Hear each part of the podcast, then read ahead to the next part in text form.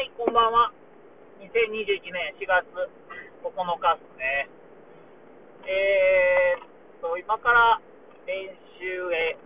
行くところですが、最近ちょっとレッスンについて、どういう教え方、教えるのを上手になるにはどうすればいいですかみたいな質問に答えてる、えー、スタンド エフエム だったりとか、ちょっと文章で、えー、お見かけしたので、で、特に自分が思ってた部分とリンクするところが多かったので、ちょっと紹介をさせていただきたいなと思っております。えー、っと、まあ、僕最初ににせんじゅうごねんだったかな、に、えー、紫帯の時に、まあ、ちょっとレッスンを、ね、受け持ってインストラクターとしてやってほしいっていうことを言われたときにですね、まあ、やっぱりには重かったですけど、チャンスやなって思ったし、自分がね、強くなる、上手くなるために。で、まあ、あの人前出るの好きなので、だからそういう嫌やっていうのはなかったんですけど、ただ僕の技術とか経験でいいのかなっていう部分が強くありました。で、やっぱり一番なんか伝えたいこととか、うーん、技がどうこうっていうのよりも、自分が習ったときに、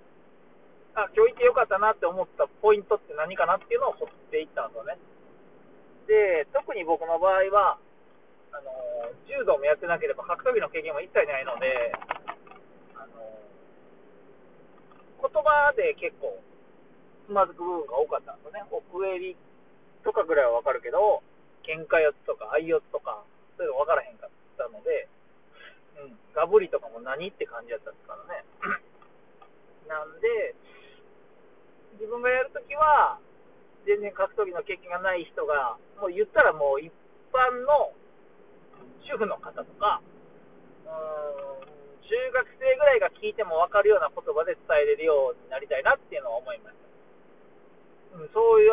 で結構こ、うん、困ったまではいかないけど、んそれ何ってなって結構ついていくのが大変だった経験があるので、まあ、それの不憫さをなんかさせるのは嫌だなと思って、言葉選びは結構慎重にしたんで、えー、っとね、今日はスイップします。スイップっていうのを下の人が上の人ひっくり返したら状態を取れるような技のことですとかっていうような説明をボソボソボソボソ入れます。のでゲーブルグリップ組んでとか、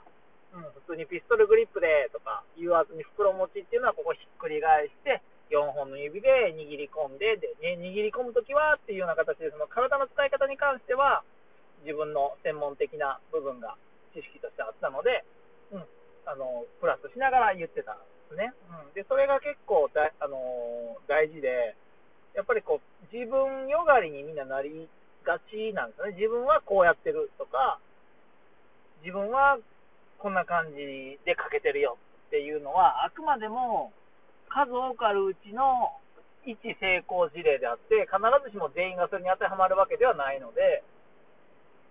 まあ、ちょうど紫帯っていうなんかこうね、黒帯の人からしたらへっぽいレベルだったんで、そういうこうへりくだり方が自然にできたのも良かったんじゃないのかなと今は思ってますね、うん、なのであのー絶対こうとかっていう自分のものだけをしてるわけじゃなくって、こういう理屈になってるからこういう持ち方をしてやってますっていうような紹介の仕方だけだったし、なぜなそこを持ってこういう持ち方をして、で後々こういう持ち方をしてたからこそこう聞いてくるんだよみたいな、ある程度道筋ですよね。段階を追ってお伝えできるような形のうーんと構造にはしてましたね。はい。で、結局のところは、じゃあ、今日レッスン出て何、何覚えてるって言ったら、そのろくじゅっぷんのレッスンのこと全部覚えてるとか無理なんで、多分覚えれてもひとつかふたつで、なんか特に自分の、なんか、キャッチーな言葉。うん。ここはもうお尻の下目を、ね、狙って目指していけば、追っかけていけばいいですよって、さらっと言ってもらった一言が、あ、そういうことかって分かることもいっぱいあるので、うん、あの人の分かるタイプっていうのもある程度調べて勉強はしました、うん、どの感覚が優位な人なのかっていうのも、えー、ちょっとあのそんなに深くじゃないですけど、あのこっちが綺麗なムーブを見せて、あの視覚優位ですね、目ビジュアル面で感覚をつかみやすい人もいれば、あのー、パスガードとかの時は特に音ですね、音で足のダンダダンダンダダンってリズムで足の運びを覚えて、すごいパスガードのレッスンが分かりやすかったですっていう人もいらっしゃるし、それぞれなんでね、あと聴覚優位とかいろいろこう耳で音で聞いて、言葉で聞いて、であとはもう触ったりとか、そういうのの優位っていうのはそれぞれあるんで、やっぱその辺は結構あのそういうタイプがあるんだっていうのも分かって、ただ分かったところでこの人何タイプかって分からないんで、いろんなタイプの人が分かるように見た目にも音にも、うん、優しい分かりやすいような表現っていうのはうん、作りましたね。だからあんまりそのなんだろう専門用語を並び立てても意味がわからなくて、もう単純にもう本当誰でもわかる言葉にしたかったので、そういう意味ではキッズクラスを持たせてもらったのがすごい大きかったですね。もうなんか素形文とかすらわかんないですからね、キッズクラスやったんですね。そういうのもズボンのポケットのところもねとか。もう言い方を変えていってあげればどんどんどんどん簡単になるし、そういう体の部分の名前とか動きを砕いていって、あ、そういうことかってやっていくと自分自身も新たな発見みたいなこともすごくあったし、でそれを結構心がけていまだに全然あの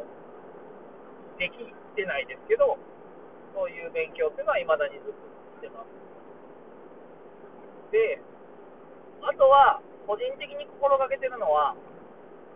試合の応援とかね、いわゆるセコンドに行かせていただくときにも、結構、なんだろう、怒号みたいな、罵声みたいな、やってんねん来るなみたいなんて、たまにまだいまだに聞くと思うんですけど、あれめっちゃ恥ずかしいなって今ずっと思ってますね。うん、なんかもう自分にそういうコーチング能力がないって言ってるようなもんなので、あれは。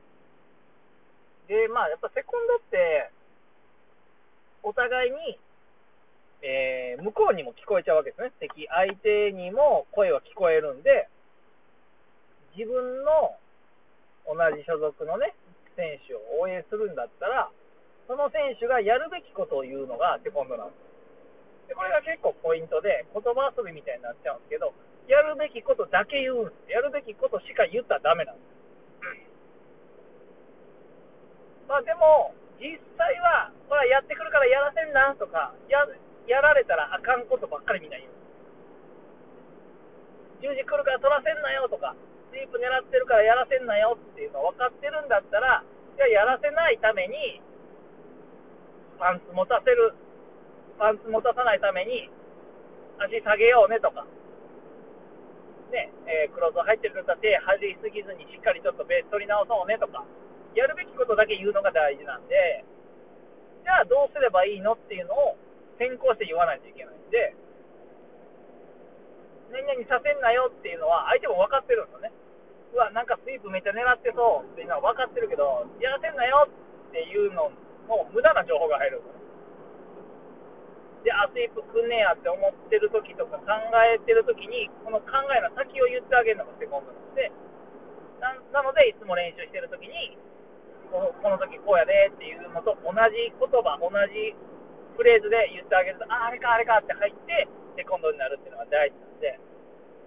誰だって負けたかったり失敗したい失敗したい人なんていないんで、何やってんねんって言われたところで精神的に追い詰めてもプレッシャーが上がるわけがないので、そういうのは絶対違うと思うんで、あ、いいよいいよ、いつも通りでいいよ、すごいできてるよ、あ、今日いいねとかっていうのを聞いてる方が絶対波に乗れるじゃないですかっていうのがすごく大事なんで、なんかでまあ、もちろん相手のことも言っちゃダメ、相手のなんかビビってんぞとか、相手そんなにヘバいから何もや、ね、や何も技持ってへんからとか余計なこと言わない、それは絶対、まあそれはもうまあまあなんだろう、マナーとしてとか当たり前の話だと思うんですけど、それはね、まあ、未だにいますけど、そんな人も、はい、でもそれを守った上できちんと相手のやるべきことをして、セコンドについてで、かつ、えー、聞き取りやすい声、通る声で聞き取りやすいスピードで聞き人より安いトーンで言わないといけないので、これも結構聴覚の問題があってね、年いってくると下牛っていう耳の中の三半規管とかいろいろこうコントロールする期間があるんですけど、あのやっぱり、ね、その水がパンって張ってる時って高音が聞き取れるんで、若い子だと高い声聞き取れるんですけど、お年めした方とかおじいちゃんおばあちゃんね、あのお話ししたことある方は分かると思うんですけど、低いゆっくりした声しか聞き取れないんですよ実は。なので女の人の高い声とかでゆっくり喋ってもえーなんでっていうのは結構なるので、で今度に関してはまあまあ低めの声で男性っていうのがやっぱり理想的ではあるんですね、聞き取りやすい、まあ、特にマスター世代の人のセコンドの場合は絶対そうなんで、まあそもそもね女の人少ない業界なんであれですけどっていうところとかまでいろいろ考えて伝えるっていうことはやってたんで、やっぱりその聞いてる人、レッスンに出てくれてる人ファーストなんで、特に動画で配信するとかレッスンの動画を撮るって言った時にはどんな人が見てるかっていうのをある程度想定をして、うん、もう全員トップ黒帯の中でめちゃくちゃ細かいそのね、なんだろう流れとか、ま、あのマインドセットを考えてることとか技の本当の本当のディテールの部分まで話すんだったら、難しい言葉でいきなりこうこうこうだよねって言ってもいいかもしれないけど、白帯だったりとか今日体験できてるような人がいるかもしれないところで急にラペラを負けてねどうとか言ったって意味がわからないと思うので、あのー、最近結構取り入れててうまいこと言ってるなって感じてるのは、あのテレビ方式で最初に一番こう山場を見せる。なんかテレビとかでも今日待望のあの人とああ会いますとか、なんか果たして結末はみたいな感じでこう山を先に見せるじゃないですか。その山がある程度分かった上で、あどうなっていくのやろうって見ていけるんで、今日の技はこれをやりますみたいな感じで最初に流れを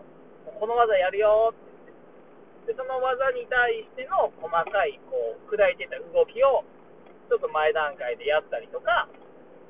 相手がこういう動きをしたしてきたときにこういう技をかけるんだけど、こういう動きもあってこういう動きもあるからこういう動きの方が理にかなってるよねっていうような流れとかを見せてあげると、僕が予備校の時に習ったあの名前で言うとタイタニック方式って言って、もう先に結末知ってるんですよね。タイタニックの映画見てるときってもうみんな船沈むって知ってるんですよ。この船が無事にね、あのー、次の港に着いて、ね、みんなが降りていくっていう話、みんなみんなはそんな思ってないんですよね。もう沈没してなんか悲劇のね話だよって分かってるって見ていくから、あいつ沈むねやろ思って見てるからね、あの話がすごく分かりやすいじゃないですか。それと一緒なんで、ある程度今日やることっていうのをお伝えしておいて、で結構ここで難しかったりここでつまずく方が多いんで、ここの動きだけ別で練習しときましょうねとか、うん、こういう感じの人はあのー、つまずきやすいポイントここなんでとかっていうのも先にある程度言っといてあげると、ね、先が読めるんですごくいいかなと思います。まあ、ただうーんまああのーどれだけ言葉を選んで、どれだけ綺麗なムーブを見せて、構成も考えて作っても、受信者側、まあ、要するにレッスン受ける側の人が、全然、あのー、理解をしていなかったりだったりとか、あと人、なんだろう、もう性格的なもんとか、思考の問題になってくるんですけど、もう自分の技が完璧で、こんなん知ってる知ってる、もうええって、みたいな感じのスタンスだと、やっぱ入らないっていうことは十分あるんで、あの発信者側だけの問題ではないことも確かにあるのはある、うん、受信者側の受信機の問題で入らないということもあるので、絶対にこちら側のレッスンの質がいいか悪いかっていうのを判断はできないんですけど、だからまあそこまで考えて伝わりやすいように、えー、提供することで、まあ、あのレッスンに出てくださってる方もなんだろう、別にそれで一個の技をその日のうちに完成させないといけないわけじゃないから、そこで聞いてああなるほどねって分かって、ああオッケーオッケーちょっとコツつかめたまでいけたら最高じゃないで、そういうレッスンをするためにその構成要素として何が必要かって考えた時に、コーチングの理論だったりとか、えー、そういうものを伝えるところから何かこうヒントがないかなと思って、テレビだったりとか YouTube YouTube だったりとかでこう人気の人の作りとか構成を真似していくと、やっぱそういうところ人気つくんで、そういうところはある程度参考にしながら、でまあ、絶対ルールみたいなものはぜあの ひゃくパーセント 守ってね、うん、いけば、そんなにむちゃくちゃ技術が高くなくても、そんなに知識量がなくても、本当最低限のことを抑えて構成さえ組んであげればきちんと伝わると思うんで、そこを、まあ、言葉のチョイスと構成っていうのを大きく、うん、考えて作れば、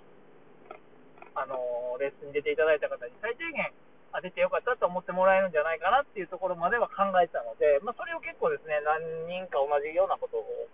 おっしゃってたので、うん、すごくそういう部分は大事なんだなっていうのを改めて思いましたし、うん、でまたまあそういう部分をまあさらにさらに深く掘っていきたいなっていうふうに思ったので、うん、ちょっと自分の思考の整理も含めてですね、お話をさせてもらいました。ぜひですね、レッスン出る際はそういった部分を注目しながら受けていただくことで、より理解も深まりやすいと思いますので、えー、ぜひともご参考にしていただければと思います。